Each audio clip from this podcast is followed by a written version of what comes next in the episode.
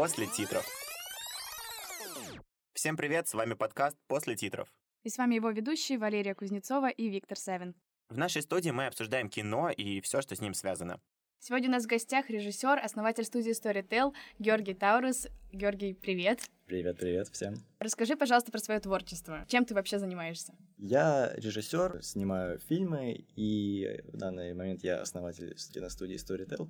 Ну и прежде всего я киноман. Я с детства увлекаюсь фильмами, люблю смотреть их, люблю говорить о них, и больше всего люблю делать их. Поэтому, когда встал выбор, э, какую выбрать профессию, мой выбор, очевидно, пал именно на фильмы.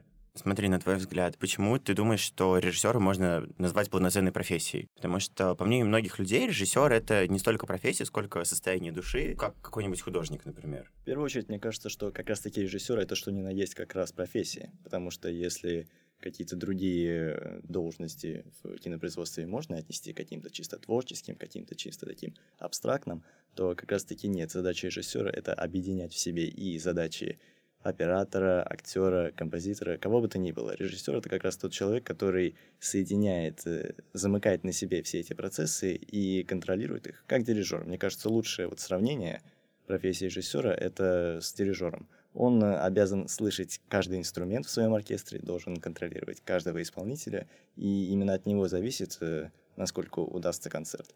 Потому что как бы ни ложали исполнители, все равно вся вина все равно именно на режиссере. Но ведь есть люди, которые обучаются именно на профессию режиссера, а есть кто самоучки и начинают снимать фильмы, и у них очень круто получается, они становятся громкими личностями. Это на самом деле очень такой глубокий вопрос. Не только я о нем думаю, не только вы его задаете, потому что, конечно, очень много примеров так называемых самоучек, как раз таки Тарантино, Нолан и так далее, которые ни в какой киношколе не учились, но при этом снимают замечательные фильмы. Но это, я бы не сказал, что это какая-то аксиома, все очень индивидуально. То есть это зависит от конкретных э, особенностей и навыков каждого отдельного человека, от его жанра в том числе, от того, к какому амплуа он тяготеет и какие вообще он фильмы собирается снимать. Потому что, конечно, легко сказать, что нет, мне не нужна киношкола, я буду как Тарантино, я все знаю, я все умею. Но, как показывает практика, Тарантино является Тарантино не просто потому, что он так решил – за этим стоит э, огромный опыт. Во-первых, у него это работа в видеопрокате, и поэтому режиссура — это прежде всего взгляд на жизнь и то, как ты можешь эту жизнь показать э, в фильме. Поэтому если этот навык человека каким-то чудом уже есть, то, конечно, это замечательно, и иногда киношкола может, э, наоборот, наложить на него какие-то ограничения, я считаю. Но это, опять же, не хочу никого предостеречь, все-таки киношколы существуют и они нужны. Поэтому тут все очень индивидуально. Ты говорил о том, что режиссер это в том числе человек, который работает в коллективе и организовывает все. У меня лично это немножко как-то перекликнулось с ролью продюсера в съемочном процессе. Чем все-таки отличается режиссер от продюсера? Все зависит от того, про какой масштаб мы говорим. То есть это либо это крупнобюджетные, среднебюджетные или низкобюджетные фильмы. Про крупнобюджетные фильмы, всякие голливудские блокбастеры, все понятно. Там продюсер — это человек, который э, замыкает на себе все процессы, связанные с финансированием, организацией, переговорами со студией, с аутсорсами и так далее, и так далее. То есть это человек, который э, отвечает за всю организационную часть фильма, оставляет творческую часть режиссеру. Его задача как раз забрать в себе всю вот эту вот иногда, может быть, не очень приятную бюрократическую волокиту и оставить режиссеру наедине со своим творческим фильмом. Если это низкобюджетный проект, как, например, у меня, то все немножко сложнее, потому что, как правило, на низкобюджетных проектах э, ну, нет средств найти какого-то отдельного продюсера, но в то же время Продюсер — это не только человек, который финансирует фильм или каким-то образом э, только достает деньги. Продюсер — это человек, который именно помогает организовать и воплотить в жизнь тот замысел, который есть у режиссера. Условно говоря, если ты хочешь снять какую-то сцену в ресторане, то задача продюсера — придумать, как снять эту сцену в ресторане, как договориться с владельцем ресторана, как э, организовать съемочный процесс, чтобы никому не мешать, в какое время суток это сделать и так далее, и так далее. То есть все самые смелые и порой безумные желания режиссера, они как раз такие возлагаются на плечи продюсера. Поэтому, мне кажется, даже в низкобюджетном проекте этот человек должен быть отдельный, потому что самому все эти вопросы решать иногда ну, невозможно. Потому что, опять же, хорошо, когда режиссер больше сосредоточен на творческой части, а продюсер забирает, ну, если не всю, то хотя бы многие вот эти организационные вопросы. Ты больше режиссер или продюсер? На своих проектах я, конечно же, больше режиссер, хотя иногда я целенаправленно тоже, можно так сказать, работаю, подрабатываю продюсером на проектах моих знакомых. Но просто я разделяю эти две роли и прекрасно понимаю, чем они отличаются. Поэтому Иногда, конечно, я в своих проектах, конечно, я, безусловно, частично и режиссер, и продюсер. Потому что, опять же, я говорю, проекты пока низкобюджетные, поэтому какие-то организационные вещи, конечно, приходится тоже решать самому. Но в то же время у меня тоже есть э, друг и сопродюсер Илья Дразнин, с которым мы уже много работаем. И как раз-таки, мне кажется, главная задача при работе с продюсером это чтобы вы доверяли друг другу. Потому что если между режиссером и продюсером нет доверия, то и во всем остальном коллективе тоже доверия не будет. Потому что именно вот эта связка режиссера и продюсера определяет, как будут взаимодействовать все другие члены съемочной группы. По сути, это два лидера. Недаром э, Оскар за самый лучший фильм дают именно продюсеру, а не режиссеру. Продюсер именно, он является таким реализаторским лицом всего проекта. Иногда даже бывает, что сначала появляется продюсер у проекта, и только потом режиссер. В Голливуде в том числе это частая практика, когда сначала возникает продюсер, у него есть какая-то идея, он находит сценариста, потом находит режиссера. Поэтому я бы не стал умалять роль одного или другого, Обе эти роли чрезвычайно важны, и я вот считаю, что даже на низкобюджетных проектах и тот, и тот человек обязательно должны быть. Как хотел сказать о том, что в Голливуде очень часто изначально весь процесс идет именно от продюсера, который придумывает идеи, и потом ищет для себя режиссера. Но все-таки по итогу, да, как правило, за кем остается последнее слово? Когда я начинаю думать о связке продюсер-режиссер, у меня первым же делом в голове возникает какой-нибудь конфликт из разряда режиссер хочет снять огромные натурные съемки, а продюсер говорит, у нас нет денег, мы будем снимать в павильоне, и из реквизита у нас будет три табуретки и игрушечный пистолет. Это как раз то, о чем я сказал. Должно быть доверие э, в обе стороны. Иногда продюсер должен прислушаться к режиссеру, и если режиссер говорит, что нет, этот э, ресторан обязательно должен быть итальянский, с деревянными полами, с официантами, с белой рубашечкой. Если он говорит, что должно быть именно так и никак иначе, то иногда действительно стоит к этому прислушаться. Но в то же время, конечно, много примеров, когда режиссеры возникают со своими какими-то абсурдными, безумными идеями, которые в конечном счете никак не отражаются на качестве фильма, а иногда даже негативно.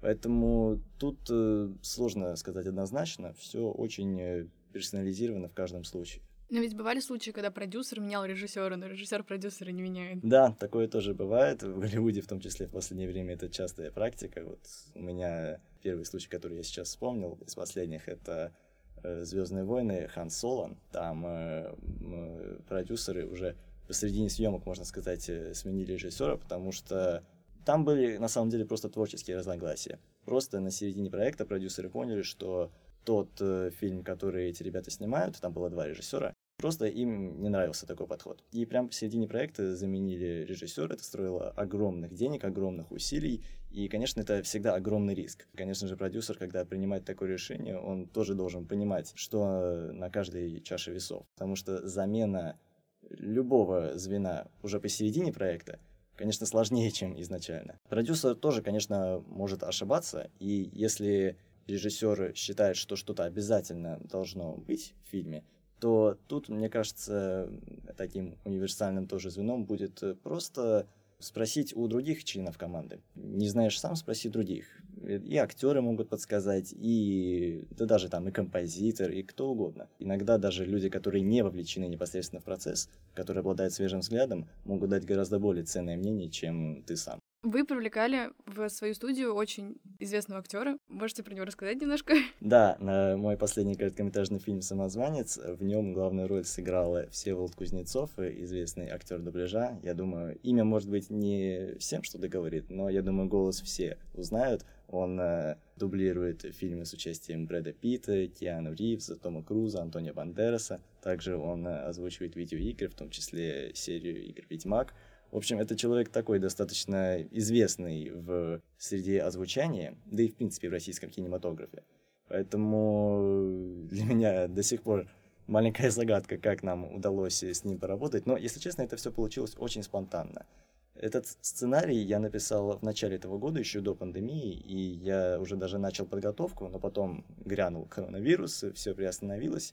Но зато у меня появилось время, я вот начал продумывать каждую деталь фильма до мелочей, и мне вот как-то спонтанно тоже пришла идея э, пригласить, ну даже не так, не то чтобы пригласить фильм знаменитость. Я просто думал об актерах, понял, что на главную роль действительно требуется сильный актер, роль была достаточно сложная, возникла вот такая спонтанная идея попробовать пригласить какого-то уже э, известного, сильного актера.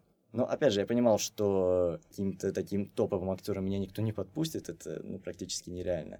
И тогда я вот вспомнил э, об актерах озвучания, потому что я и тогда, и сейчас считаю, что эта профессия, к сожалению, как-то немного недооценена в нашем обществе. И вот практически сразу вспомнился Всеволод Кузнецов, потому что я и раньше уже какое-то время следил за его работами. Прямо так вот, буквально за один день, я просто нашел его личный официальный сайт в интернете и прямо написал ему письмо, прикрепил сценарий и написал, собственно, как есть, что я начинающий режиссер, вот, есть такой-то сценарий, есть такая-то задумка, если вам интересно, то были бы рады обсудить и поработать с вами. И буквально через пару дней он перезвонил, сам лично, что тоже для меня было немножко сюрреалистично, услышать этот известный голос у себя в трубке. Ему понравилась эта идея, и, собственно, с этого все началось. Дальше мы начали работать вместе. Поэтому тут, э, мне кажется, что сработало лучше всего? Мне кажется, честность. Потому что конечно, можно было бы как-то приукрасить свои масштабы, сказать, что вот у нас там сейчас будут камеры, машины, у нас там крупный проект и так далее, потом претендуем на Оскар. Но очевидно, что, во-первых, потом весь этот обман вскроется, а во-вторых, мне кажется, когда ты ведешь себя честно изначально, то у человека и как-то больше симпатии к тебе возникает. Он э, начинает как-то тоже сам пытаться думать, как тебе помочь и так далее. Но опять же, сразу хочу оговориться, что все идет от сценария, от идеи. То есть, конечно же, человеку должен понравиться ваш сценарий, и только после этого он уже может принять решение, да, интересно или неинтересно. А вот если бы у тебя, например, был выбор, да, а, взять к себе фильм какого-нибудь известного актера, который скорее всего, обеспечит определенную популярность фильму, но при этом он, ну, не до конца подходит по типажу этого героя, и именно как режиссер ты, ну, не на сто процентов видишь его в этой роли. Или какого-то ноунейма, на который прям идеально подходит. Конечно, я считаю, что правильнее взять ноунейма. И мне хочется думать, что я именно так и поступлю в следующий раз, потому что знаменитость это да, это большое внимание к твоему фильму, это плюс к просмотрам, к популярности, каким-то, может быть, другим э, наградам в виде там денег, наград на фестивалях и так далее.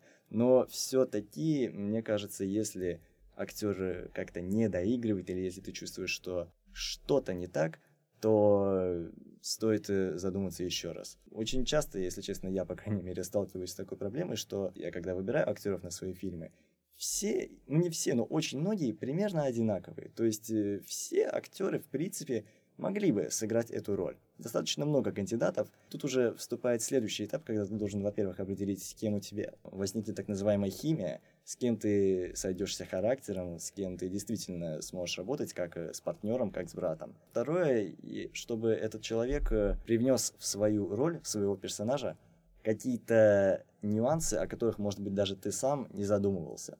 Потому что, как-никак, но все-таки работа с персонажем после того, как сценарий написан, это уже по большей части работа актера. Именно актеру предстоит вживаться в эту роль, ею проникаться, ее изображать. И поэтому, если актеру неинтересна эта роль, если он как-то ее играет на отмаш, то, мне кажется, лучше, конечно, не идти на это, не стоит э, гнаться за какой-то популярностью, потому что в конечном счете все равно зрители это увидят. Даже когда актер известный, все равно все прекрасно видят плохую актерскую игру, все прекрасно видят фальш, и в конечном счете, мне кажется, оно того не стоит. Ты сейчас упомянул о том, что сам актер может раскрыть в процессе своей работы что-то новое в этой роли, то, что ни режиссер, ни сценарист до этого сами не замечали. А по твоему опыту, насколько на самом деле сильно меняется фильм с момента начала съемок до момента окончания съемок и, возможно, даже за время постпродакшена от того, что ты как режиссер изначально был готов и хотел делать. ну, на самом деле кардинально меняется и даже чаще. То есть вот эти ход итераций, их гораздо больше. Первая итерация, да, это когда ты написал сценарий и уже начинаешь подготовку к фильму. Уже на этом этапе ты замечаешь, что нет, стоп, что-то уже немножко другое. Очень часто фильмы, вернее, режиссеры пытаются всеми силами остаться в своем в этом первом впечатлении, в своем первом видении о том, как должен выглядеть фильм. Ну, мне кажется, тут стоит иногда проявлять какую-то гибкость, потому что, опять же, если мы говорим об актерах, то актеры, если они действительно сильные, хорошие, очень часто могут привнести что-то такое, о чем ты не думал, но, опять же, это смотрится настолько аутентично, настолько живо, что сам ты, может быть, действительно не в состоянии это придумать, потому что ты, ну, опять, ты сценарист или ты режиссер, а актер, человек, который этим занимается, он в состоянии это прочувствовать и это придумать. Хороший пример — это фильм «Джокер» небезызвестный. Сцена в туалете после того, как главный герой совершил преступление, он бежит в туалет, и изначально в сценарии, насколько я помню, там была какая задумка, что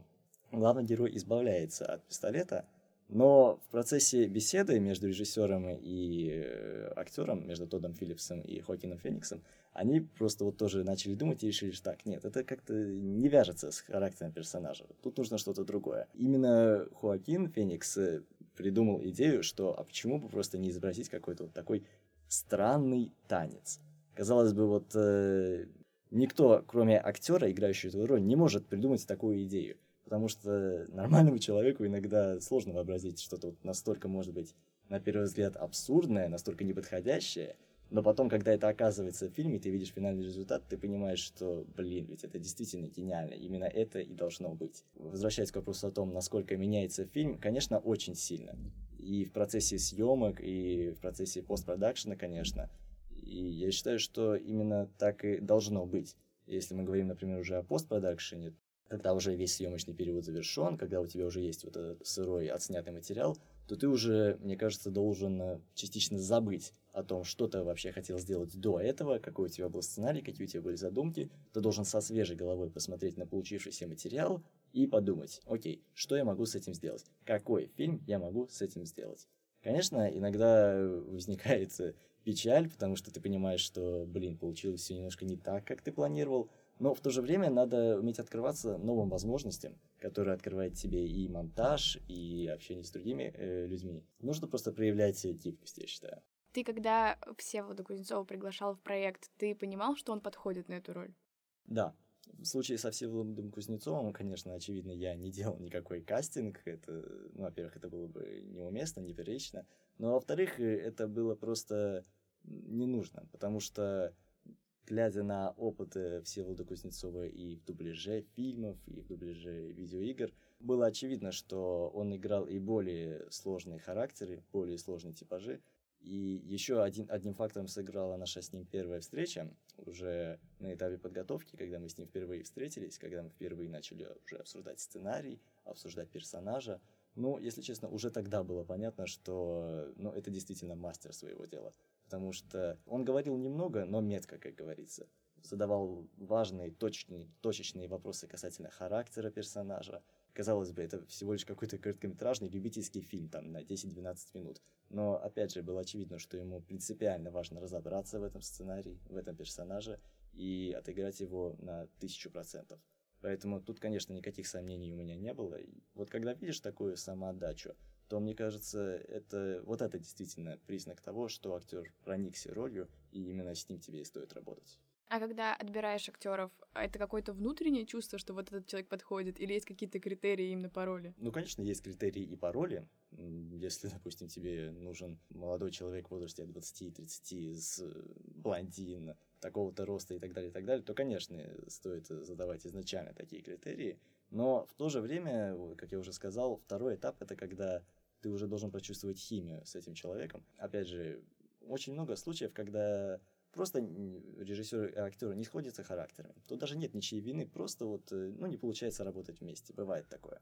Поэтому я все-таки э, за то, чтобы проводить именно живые кастинги, ну или как бы мы их ни называли, просто живые встречи с актерами. Даже пообщаться не только касательно этого сценария, этой роли, а просто вот э, перекинуться хотя бы парой слов, понять, что за человек перед тобой, сможешь ли ты с ним работать э, в ближайшие там сколько, несколько месяцев или даже год, если это крупный фильм.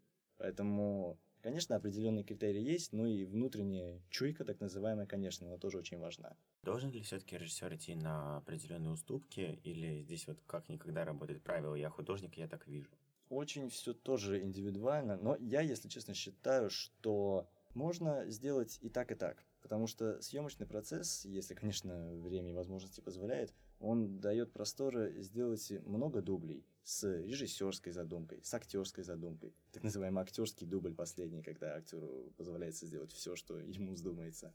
Поэтому, мне кажется, вот э, одна из, в том числе, задач продюсера — это наладить съемочный процесс так, чтобы было вот пространство всем остальным членам команды пробовать разные возможности, разные дубли с разными какими-то даже настройками камеры, с разными актерскими какими-то нюансами. Все вот эти вот э, разные варианты, они в конечном счете дают большой простор при монтаже. Поэтому тут не стоит э, ограничивать себя и не стоит загонять и режиссера, и актера в какие-то рамки. Потому что, как я уже сказал, никогда не знаешь, что в конечном счете сработает лучше. На момент э, съемок ты просто набираешь, набираешь как можно больше материала, конечно, продумав это заранее, но понять, что из этого сработает, связки с другими кадрами, с другими сценами, все это ты сможешь понять только потом. Ты приглашаешь какого-то знаменитого актера к себе сняться, а это малобюджетное кино. Понятное дело то, что непонятно, будут ли перспективы, не будут перспективы. Нет ли такого на площадке, что вот этот актер знаменитый, который чисто больше опыта имеет, не, на площадке он ведет себя как-то высокомерно или нет, или все-таки режиссер главный? Если человек адекватный профессионал, то, конечно, работать с ним одно удовольствие. Никакого высокомерия со стороны Всеволода не было, и отчасти это связано с тем, что, опять же, изначально, честно, я сказал ему, что это будет за фильм, что мы планируем с ним делать. То есть он был с самого начала в курсе практически всех процессов, я его информировал. И поэтому он с пониманием относился ко всем нашим рамкам, ограничениям низкобюджетным. И наоборот, старался тоже всячески помочь, какие-то свои идеи предлагал. Поэтому, когда вот эта химия с человеком уже налажена, то с этим, мне кажется, проблем уже нет. Если даже человек э, известный, популярный, он э, сам начнет э, тебе помогать, и вот эта вот какая-то неловкость, напряженность, она, конечно же, потом в процессе уходит. У меня тоже такое было, то есть сначала мне тоже было немножко неловко режиссировать человека, ну, во-первых, вдвое старше тебя, да еще и такого популярного. Как ты считаешь, да, ну, возможно, и для себя, и в целом относительно других людей, насколько далеко режиссер может заходить именно в плане личного поведения какого-то, находясь на площадке. То есть э, допустимо ли, например, для режиссера в порыве эмоций, в каком-то психе реально взять и что-то кинуть в кого-то? Или это все-таки не норм? Я все-таки считаю, что на площадке надо сохранять адекватность всем людям. Однако есть какие-то специальные, я бы так сказал, продуманные приемы, как, э, допустим, раскачать актера, как заставить его выдать именно ту эмоцию, которую ты хочешь, если у него не получается. И иногда это, прямо скажем, не самые, может быть, э, честные или приятные приемы. Например, когда э, режиссер подходит к актеру и нарочно вгоняет его в какое-то состояние депрессии. А ты делал так когда-нибудь? Было, да, несколько случаев. Расскажи, пожалуйста. В частности, вот на предыдущем моем короткометражном фильме была сцена, когда э, была сцена с маленькой э, девочкой, актрисой. Она должна была, в общем, сыграть крутого парня, скажем так. То есть там была сцена противостояния между маленькой девочкой и психологом. В один момент э, психолог оказывал на нее давление, а в конце сцены уже ситуация переворачивалась, и девочка оказывала давление на психолога. На самом деле реплик там было вообще немного, и вот поэтому каждую реплику девочка должна была произнести и вот действительно сильным таким ощущением. Но там мне тоже, можно сказать, повезло. Актриса попалась просто замечательная. Ну, тут, конечно, я не вгонял ее ни в какой стресс или Я страх. уже надеялся, что ты сейчас расскажешь, как ты специально довел девочку до слез, нет, а мы тебя нет. осудим за это. Нет, я все-таки такого не делал. Но, да, действительно, иногда нужно человека подтолкнуть, заставить его почувствовать себя, ну, в данном случае, каким-то крутым, сильным, или наоборот, каким-то слабым, поверженным. Конечно, иногда это нужно потому что актерам тоже нужна обратная связь. Потому что очень часто тоже режиссеры, мне кажется, неправильно работают с актерами. Вот актер отыгрывает дубль за дублем, и не слышит никакой обратной связи. Он не понимает, он хорошо отыграл, плохо. Режиссер просто говорит, окей, нормально, пошли дальше. В то же время актер э, испытывает на самом деле огромный стресс, когда отыгрывает любую сцену, мне кажется. Конечно, он потом научается этот стресс скрывать, как-то маскировать, но ему нужна какая-то обратная связь, ему нужно с чем-то работать. Поэтому именно вот отношения между режиссером и актером, мне кажется, чрезвычайно важно. Когда работаешь с детьми и актерами, и вот нужно вести их в нужную кондицию, это этично вообще подходить и, там, например, доводить до слез? Если честно, прямо таки до слез довести маленьких детей, конечно, это может быть не всегда этично. Но, как правило, на съемках э, в таких проектах присутствуют родители, поэтому в таких вопросах, э, конечно, стоит сначала посоветоваться с родителями, а, а, актера или актрисы, а дальше уже все зависит от ситуации. Какой-то маленький толчок, конечно, если это нужно, то стоит сделать. Но а дальше, если сцена прям настолько сложная, что э, ребенок должен показать какую-то небывалую, страшную сложную эмоцию, то значит э, что-то было плохо сделано на этапе кастинга. Я думаю просто, что в целом очень сложно говорить о любых актерах и этической стороне вопроса, потому что я, по крайней мере, разговариваю со своими знакомыми, которые учатся в театральных вузах, и буквально все, вплоть, ну, вот абсолютно все, а, хотя учатся они у разных мастеров, а, в итоге приходят к тому, что за эти 4-5 лет в университете а, из них просто выбивают их самих, чтобы как личность они были максимально пусты, чтобы они могли примерить на себя все, что угодно. И меня это каждый раз настолько вообще вводит в ужас, потому что, ну, в целом, актерское образование и любая подготовка, мне кажется, к, к актерству это настолько деструктивная штука. Да, есть такой подход э, сознательный, его э, причем достаточно так активно культивируют именно вот э, в российских театральных училищах и uh-huh. так далее. Но мне кажется, конечно, что не стоит прям настолько сильно выбивать из человека его личный характер, Потому что, как бы то ни было, личные опыты, личные переживания, они всегда какой-то отпечаток на роли тоже откладывают. Ну, ты знаешь при этом, что интересно? А, характер из человека пытаются выбивать, но при этом всегда основываются на внешности и определяют архетипы, какие роли может или не может играть этот человек.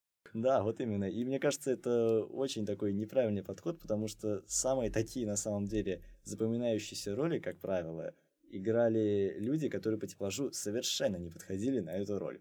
То есть э, актерам, кстати, это нравится.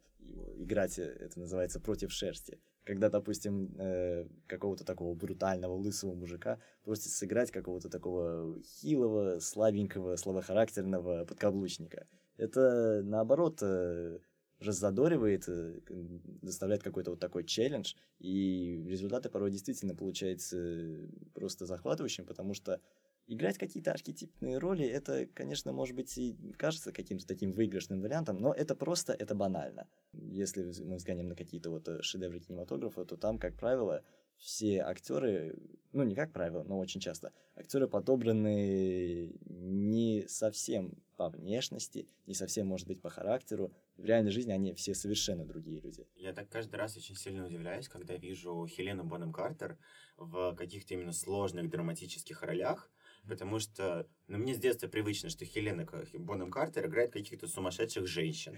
То есть сначала это Белатриса Лестрендж в Гарри Поттере, потом это Красная Королева в Алисе в Стране чудес. Ну и в целом у нее и лицо такое, у нее очень крупные глаза, и она ну, подходит под типаж сумасшедшей героини. А тут раз она играет реально серьезные драматичные роли, там, Король говорит, например, в фильме.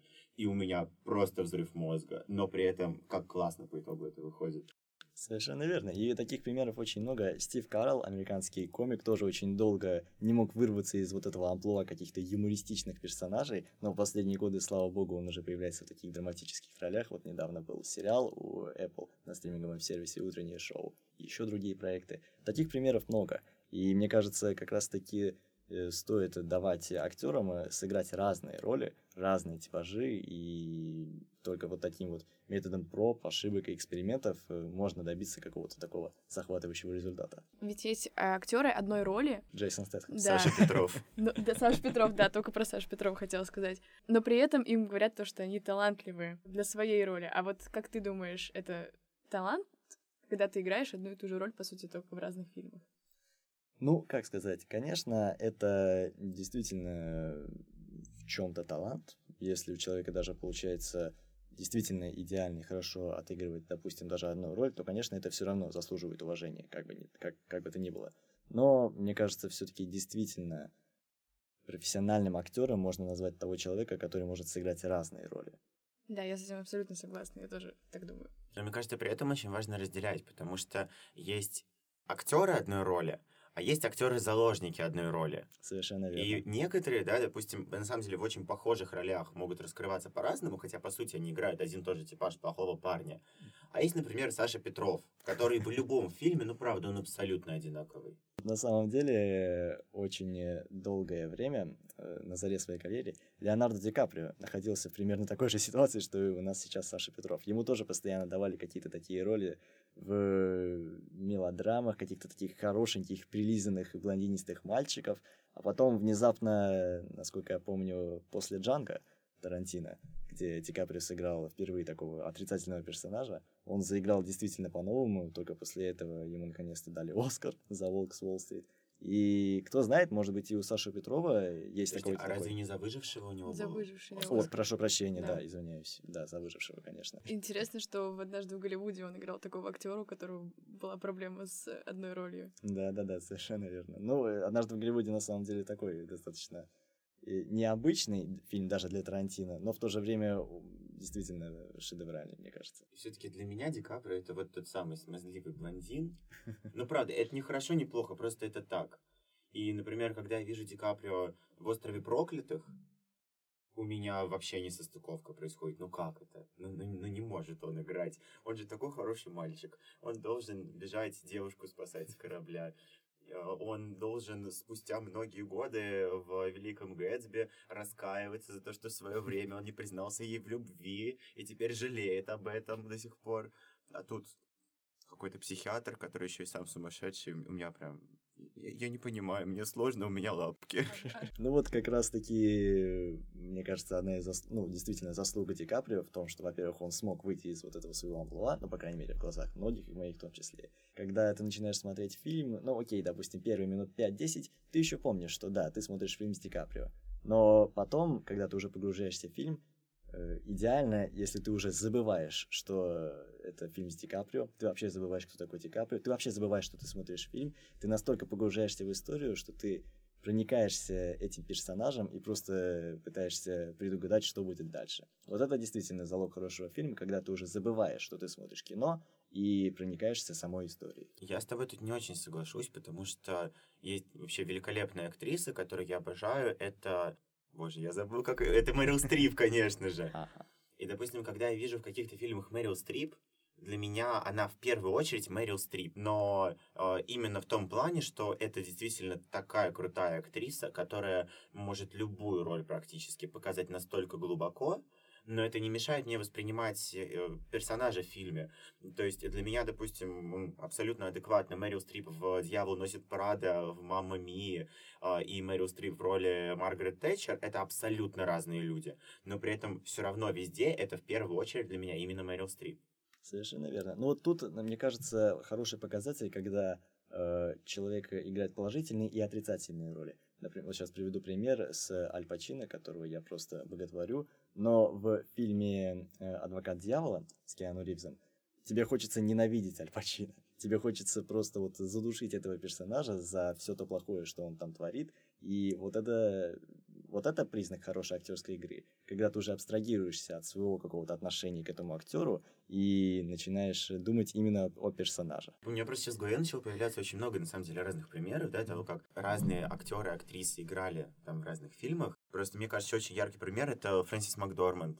Это вот вторая моя любимая актриса после Мэрил Стрип. Перед тем, как я посмотрел «Три билборда», за которые она получила Оскар Мгм. за главную женскую роль, я посмотрел еще сериал Лизы Холоденко э, «Что знает Оливия», Мгм. где она играет главную роль. И я сейчас просто сижу, думаю о том, что, в принципе, обе героини, Оливия и не помню, к сожалению, как зовут а, ее героиню из билбордов, настолько похожи, но при этом это разные, абсолютно разные персонажи. Или, например, а, Леди Гага, которая сыграла в фильме Купера. Я смотрю этот фильм, в, од- ну, в один момент для меня, как, ну, я смотрю на Леди Гагу, а не на Элли, или как ее там звали. Но с другой стороны э, совершенно не перекладываются эти две истории друг на друга. И вот ты никогда вообще не думал, как это так происходит, что иногда у зрителя разные персонажи из разных фильмов буквально отождествляются, потому что их играет один и тот же человек, а иногда такого не происходит. Ну, это зависит от зрителя. У меня была, ну, вернее, у меня есть много таких знакомых, которые вообще, в принципе, не отделяют актеров от их ролей. То есть они могут не знать, э, кто такой Леонардо Ди Капри, но они прекрасно знают, кто такой э, Джейк из «Титаника». В общем, у людей очень разное отношение к этому ремеслу и, в принципе, к фильмам. Поэтому есть и такие, и такие. И мне кажется, тут, э, ну, просто зависит, наверное, от того, как человек вообще смотрит кино, как он его потом, может быть, обсуждает со своими друзьями, знакомыми. Но все-таки хорошую актерскую игру, мне кажется, может распознать каждый. Каждый, может быть, это проинтерпретирует по-своему, но хорошую актерскую игру распознает каждый. По традиции, все как у Дудя в передаче. А, мы задаем короткие вопросы, твои ответы не обязательно короткие, могут быть длинные. Если нужно временно подумать, думай. Потому что вопросы на самом деле могут быть сложны. Готов. Твоя любимая книга или то, что ты можешь посоветовать? Марио Пьюза «Крестный отец». Хорошо, а книга какая-нибудь связанная с кино? Ну, если говорим, допустим, про сценарное мастерство, то мне очень нравится книга Майкла Хейга «Голливудский стандарт». Мне кажется, это один из таких самых э, полезных э, пособий, учебников по тому, как писать сценарий, и самый такой достаточно лаконичный. И также, конечно, «История на миллион долларов» Роберт Маки. Тоже известная книга про сценарное мастерство, это такой достаточно фундаментальный труд. Ну и Сидфилд, киносценарий тоже. Это вот, наверное, самые такие известные. В каком искусстве ты бы видел себя, если не в кино? Вот это, если честно, даже не знаю. официантом, уборщиком, потому что я уже с самого детства увлекаюсь фильмами, я даже не знаю. Ну, вообще все по традиционному э, сценарию в Лос-Анджелесе, когда сначала работает официантом, потом, если повезет, то в кино. Возможно, что так, да. Фильм тогда какой бы ты посоветовал нашим слушателям? Или несколько? Тут опять же маленькое отступление сделаю. У меня всегда тоже очень плохо со всякими рейтингами, топами. Мне всегда очень сложно выбрать какой-то один любимый фильм и так далее. Все, мне кажется, все зависит от жанра, от э, э, ну, в первую очередь от жанра, да, то есть люди одинаково любят смотреть и комедии, и драмы, одно другому не мешает. Поэтому, ну, что тут сказать, из последних э, фильмов, которые, конечно, вот э, мне действительно запали в душу, это, наверное, в прошлом году был «Ирландец» Мартина Скорсезе, Джокер, конечно же, Тодда Филлипса. И, опять же, «Три билборда» на границе Эвига Версури. Тоже очень такой сильный фильм, оказал на меня сильное впечатление. Последний вопрос. Для чего люди снимают кино? У каждого свой ответ. Ну, у меня лично это доносить свои идеи до больших масс. То есть доносить какие-то интересные истории, рассказывать их в интересной манере. Какого бы актера ты хотел себе пригласить в фильм? Аль Пачино. Не знаю, случится ли это когда-нибудь, но если мне даже просто получится поздороваться с ним и перекинуться пять минут парой слов, то я уже буду безмерно счастлив. Спасибо тебе, Григорий, а, что пришел к нам. Это был подкаст «После титров», и мы его ведущие. Виктор Савин. И Лера Кузнецова. До новых встреч. Пока. После титров. thank you